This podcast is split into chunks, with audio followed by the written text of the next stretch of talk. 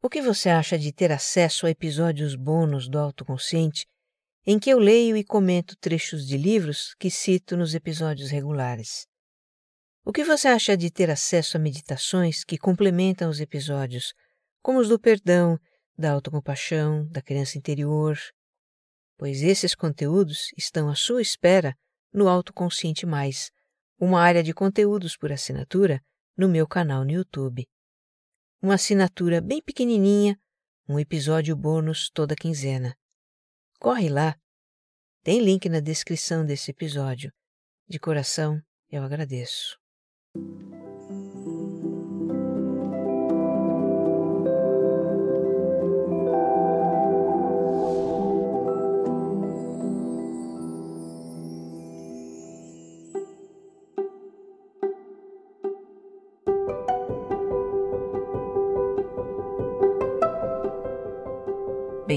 Bem-vinda, bem-vindo ao Autoconsciente, um podcast que fala de vida interior para você se entender melhor. Eu sou Regina Gianetti, a sua repórter da alma, e a minha intenção é que ao terminar um episódio você se sinta melhor do que quando começou. Eu dou um curso que ajuda pessoas a levar uma vida com mais autoconsciência e ter uma relação mais amigável com elas mesmas. É o Você Mais Centrado. Entra no meu site para conhecer www.reginagianete.com.br. Tem link na descrição do episódio. E se esta é a primeira vez que você me escuta, o Autoconsciente é um podcast quinzenal e também serial. Os episódios têm uma sequência em que os temas vão se aprofundando.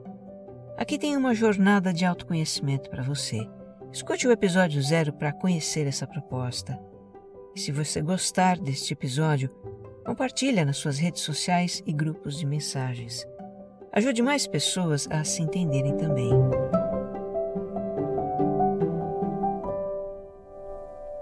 Episódio 140 O Curador Interno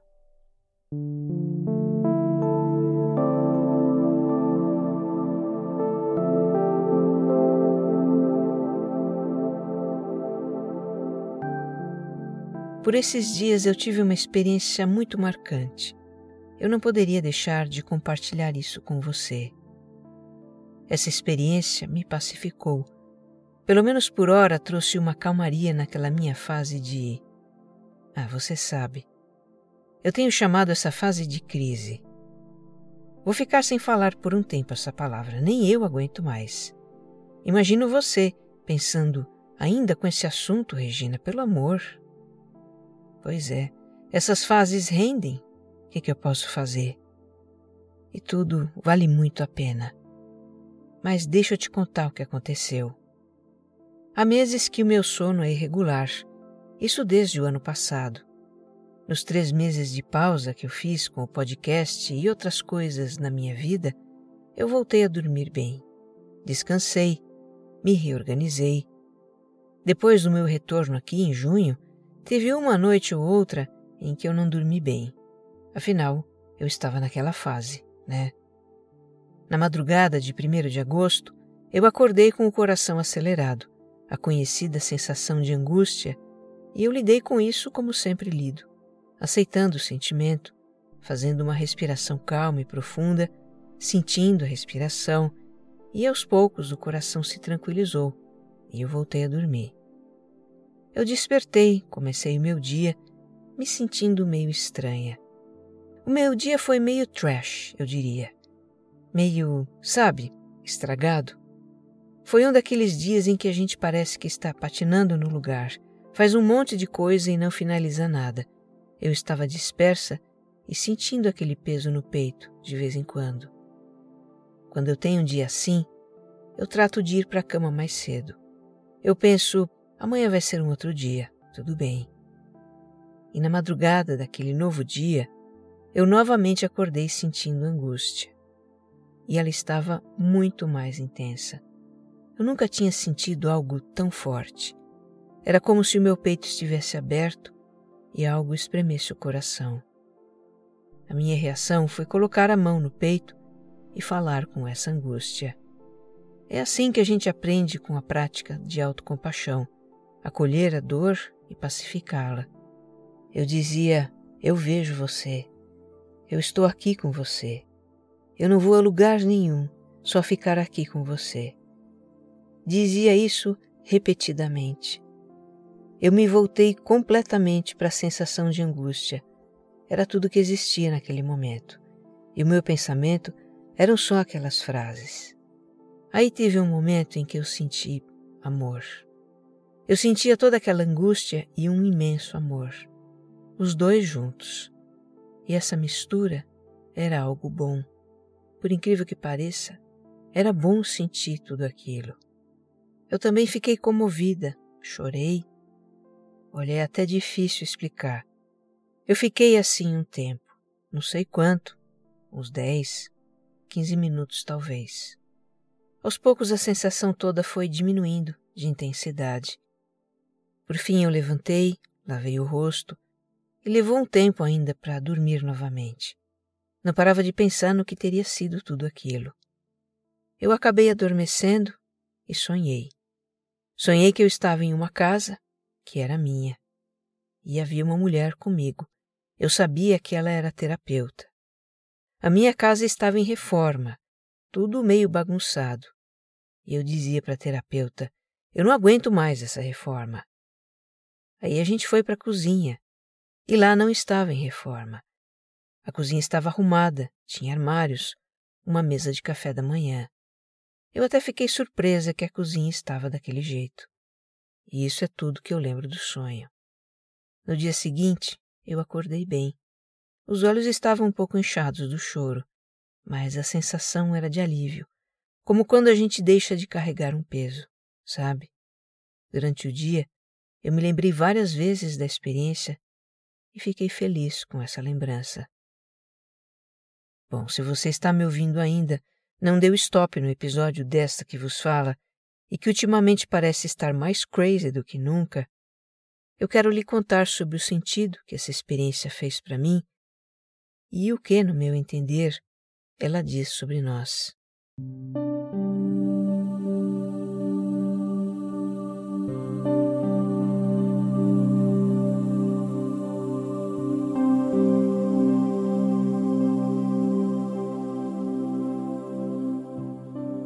Fico aqui pensando sobre o paradoxo da situação.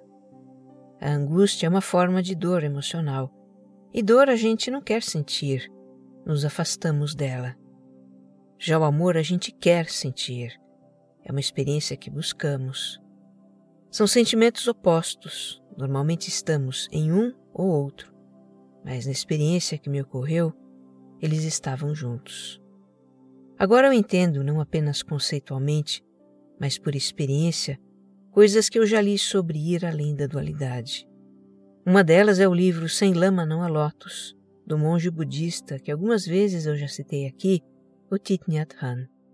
Vale começar com uma explicação sobre esse título. A flor de lótus, para os orientais, é um símbolo de pureza e elevação espiritual.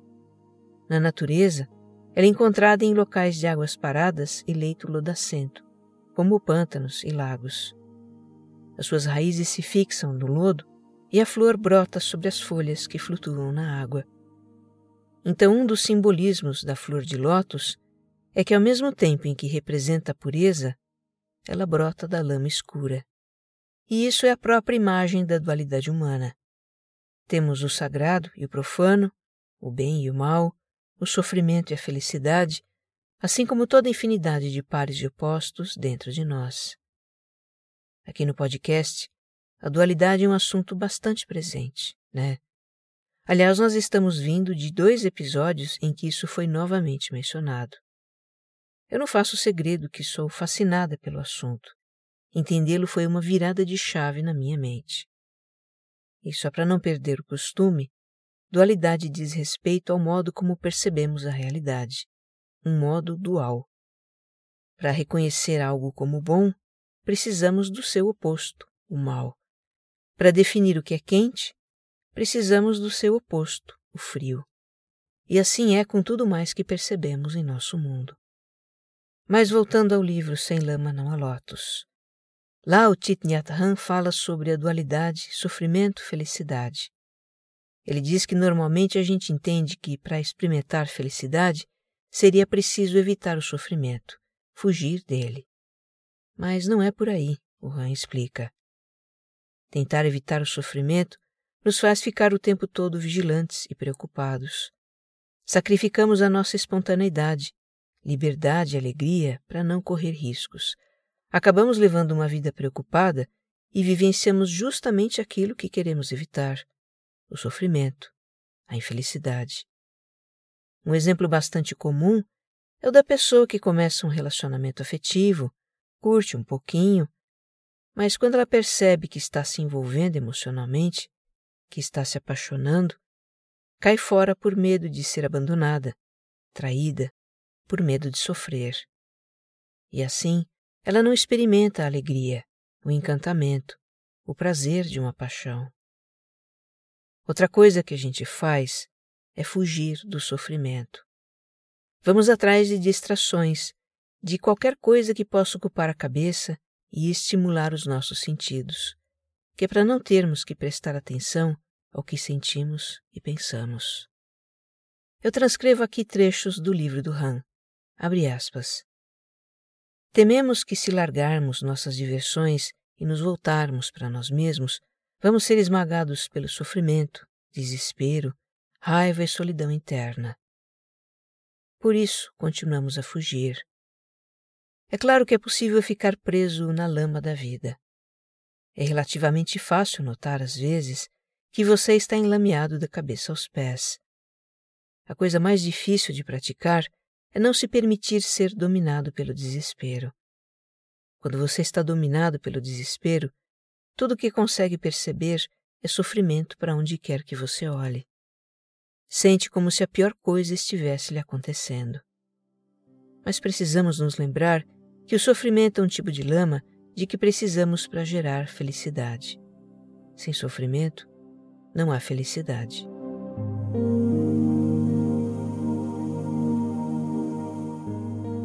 Eu sei, não é simples a gente assimilar a ideia de que sem sofrimento não há felicidade. Mas o que o Han sugere não é um culto ao sofrimento, uma adoração do sofrimento, o que seria muito antinatural. Nós não estamos nessa vida para sofrer. O que ele sugere é a aceitação do sofrimento como algo que faz parte da vida. Nisso ele não está sozinho e nem é só o budismo que diz isso. Essa é uma ideia da filosofia também, desde os antigos filósofos estoicos de antes de Cristo até modernos existencialistas do século XX. Você que escuta esse podcast também já me ouviu falar N vezes sobre a aceitação do que sentimos, seja o que for. Esse é um princípio das práticas de mindfulness e de autocompaixão, que são ferramentas mestras da vida interior. E foi o que eu fiz com a minha sensação de angústia. Voltei a atenção para ela. Não há risco de sermos esmagados pelo sentimento que está presente. Pelo contrário, quando estamos conscientes do que sentimos, podemos lidar com aquilo. Depois eu coloquei a mão no peito e comecei a conversar com a parte de mim que sentia aquela angústia avassaladora, como nos ensina a autocompaixão. O que acontece quando nos damos toques e palavras de conforto num momento difícil é que isso ativa a liberação de ocitocina pelo cérebro. Ocitocina é um neurotransmissor de bem-estar que acalma, que relaxa, que ameniza os efeitos do estresse. Bem, esses foram os efeitos que eu sempre senti quando usei as práticas de autocompaixão. Fazem a gente se sentir melhor, realmente. Mas o sentimento que eu tive naquela noite foi muito além de tudo que eu já havia experimentado. Eu acho que não foi só um fenômeno do cérebro. Eu acho que foi uma coisa da alma. Não que eu tenha visto anjos e ouvido sinos tocando. O que houve foi que eu senti um amor tão intenso quanto o próprio sofrimento. E essa experiência me trouxe um outro entendimento de coisas que o Han diz nos livros dele. Coisas como acolher o sofrimento, contemplá-lo profundamente e transformá-lo em compaixão, para encontrar um caminho de felicidade. Ou ainda, com consciência plena, sentimentos dolorosos e difíceis se transformam no bálsamo curador da compreensão e compaixão. Isso sempre soou para mim como licença poética de monge, fruto da vivência de alguém que está a anos-luz de nós, que temos uma vida comum, perrengues e boletos para pagar. Mas agora eu acho que entendo. Precisou uma angústia avassaladora surgir para um transbordamento de amor também surgir. Sem lama não há lotos. Eu não estou sugerindo que o sofrimento seja desejável, nem que sejamos indiferentes ao sofrimento alheio, e tampouco estou justificando ações que tragam sofrimento a outras pessoas. A compaixão não faz nada disso. Pelo contrário, ela busca amenizar o sofrimento em nós mesmos e em outros seres, sejam humanos ou animais, e jamais faria alguém sofrer. O que eu estou sugerindo, e agora com ainda mais ênfase, é que a gente encare os inevitáveis sofrimentos da vida como algo a ser aceito, para então poder ser suavizado.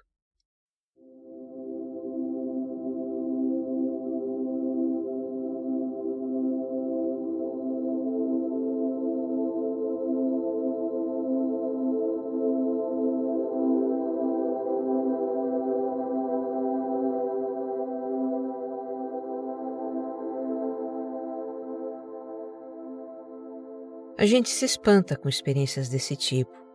Não é todo dia que acontecem.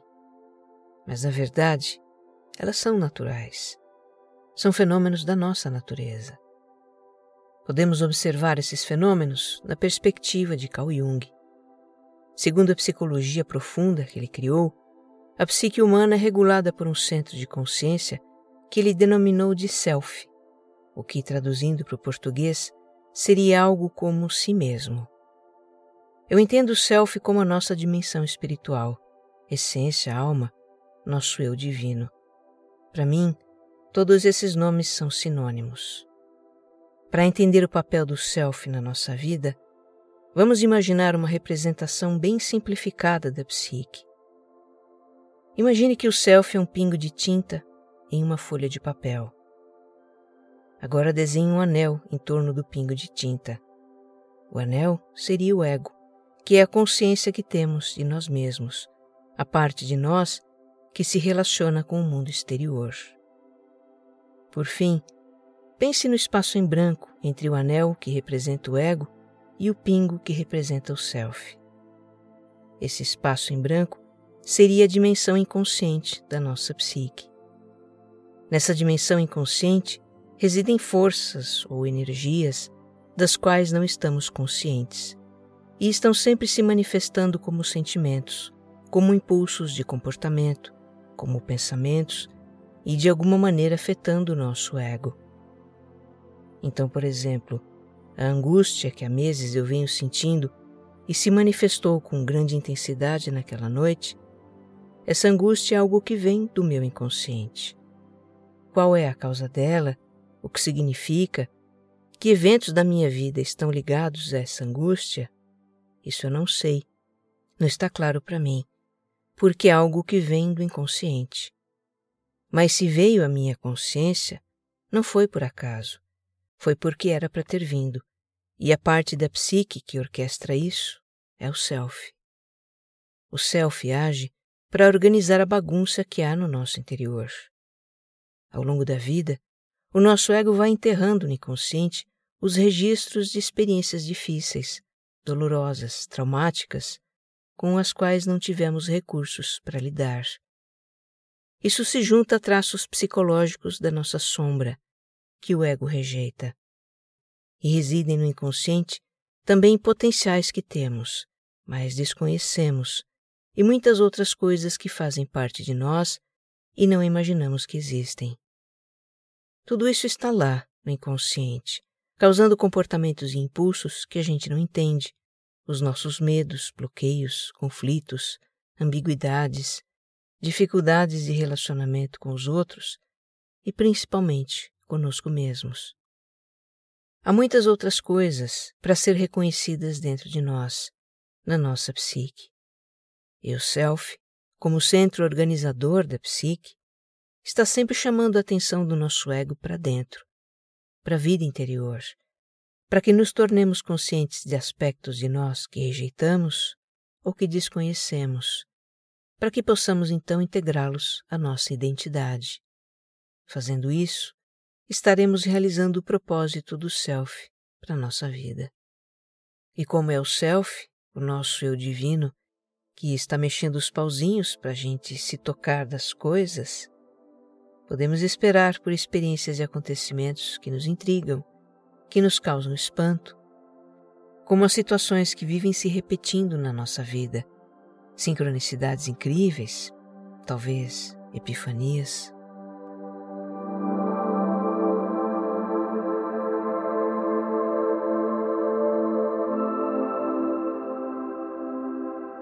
Outro modo como o self chama a nossa atenção é por meio dos sonhos.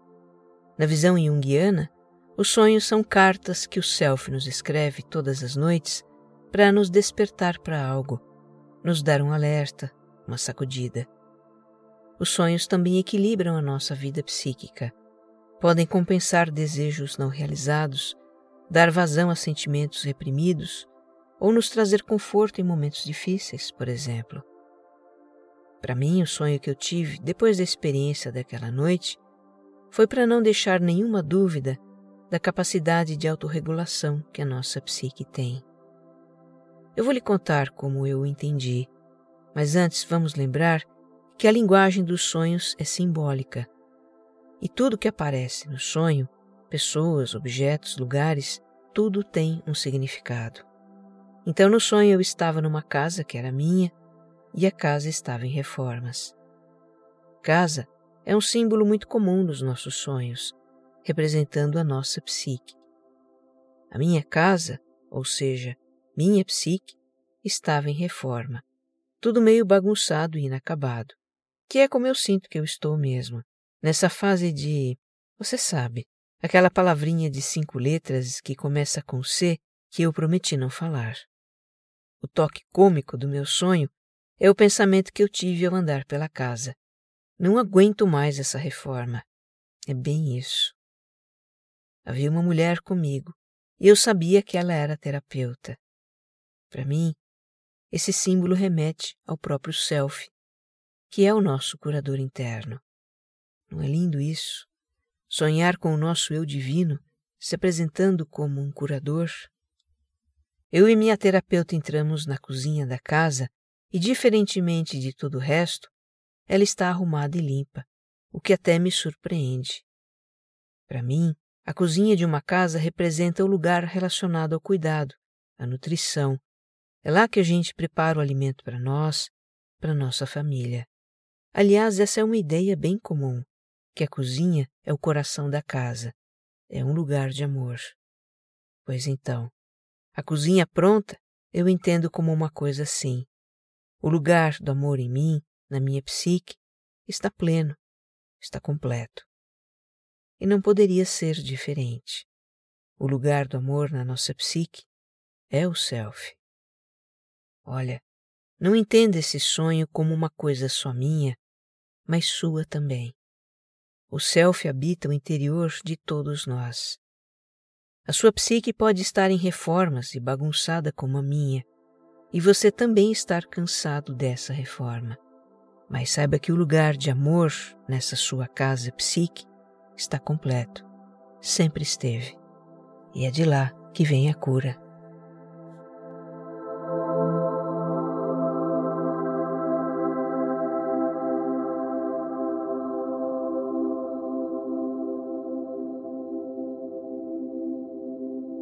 Fico aqui pensando como o amor é vital para nós. Como, mesmo sem perceber, nós buscamos o amor para preencher um sentimento de falta que todos nós temos. Nós nascemos em um estado de inconsciente indiferenciado, como diria Jung. Um estado em que não percebemos diferença entre nós e tudo mais que existe.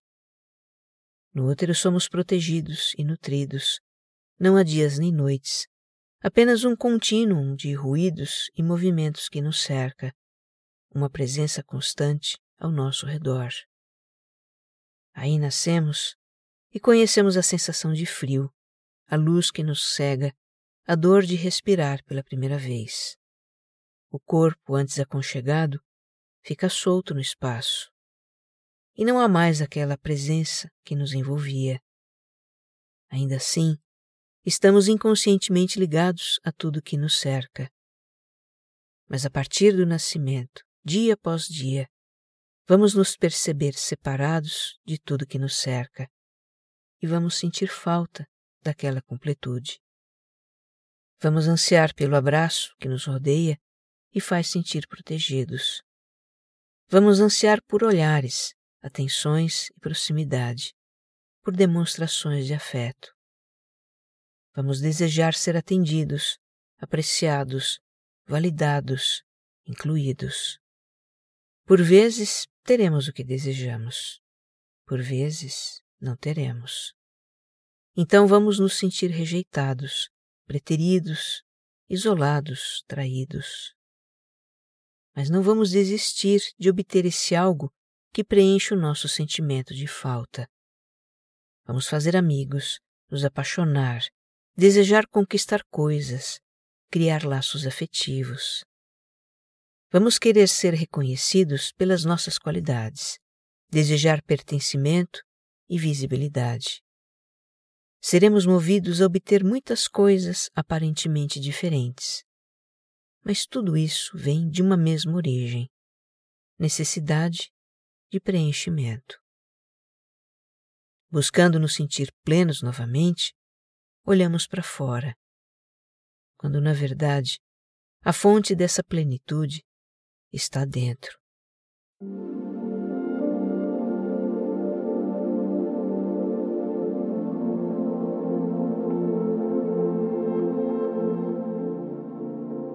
Que amor é esse? Que irrompe do coração e abraça o indesejável, aquilo que nos repele ou assusta.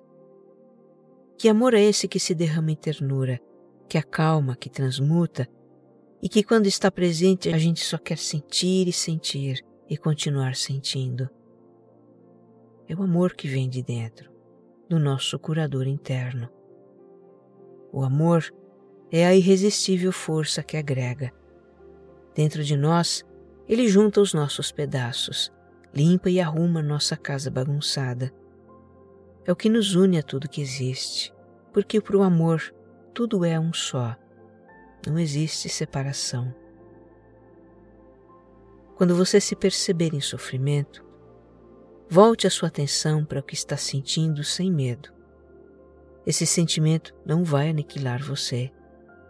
Junte as mãos no peito e diga ao seu sofrimento: Eu vejo você, eu estou aqui com você, eu vou ficar com você. E deixe que o amor do curador interno faça o seu trabalho. Que você esteja em paz. Um abraço.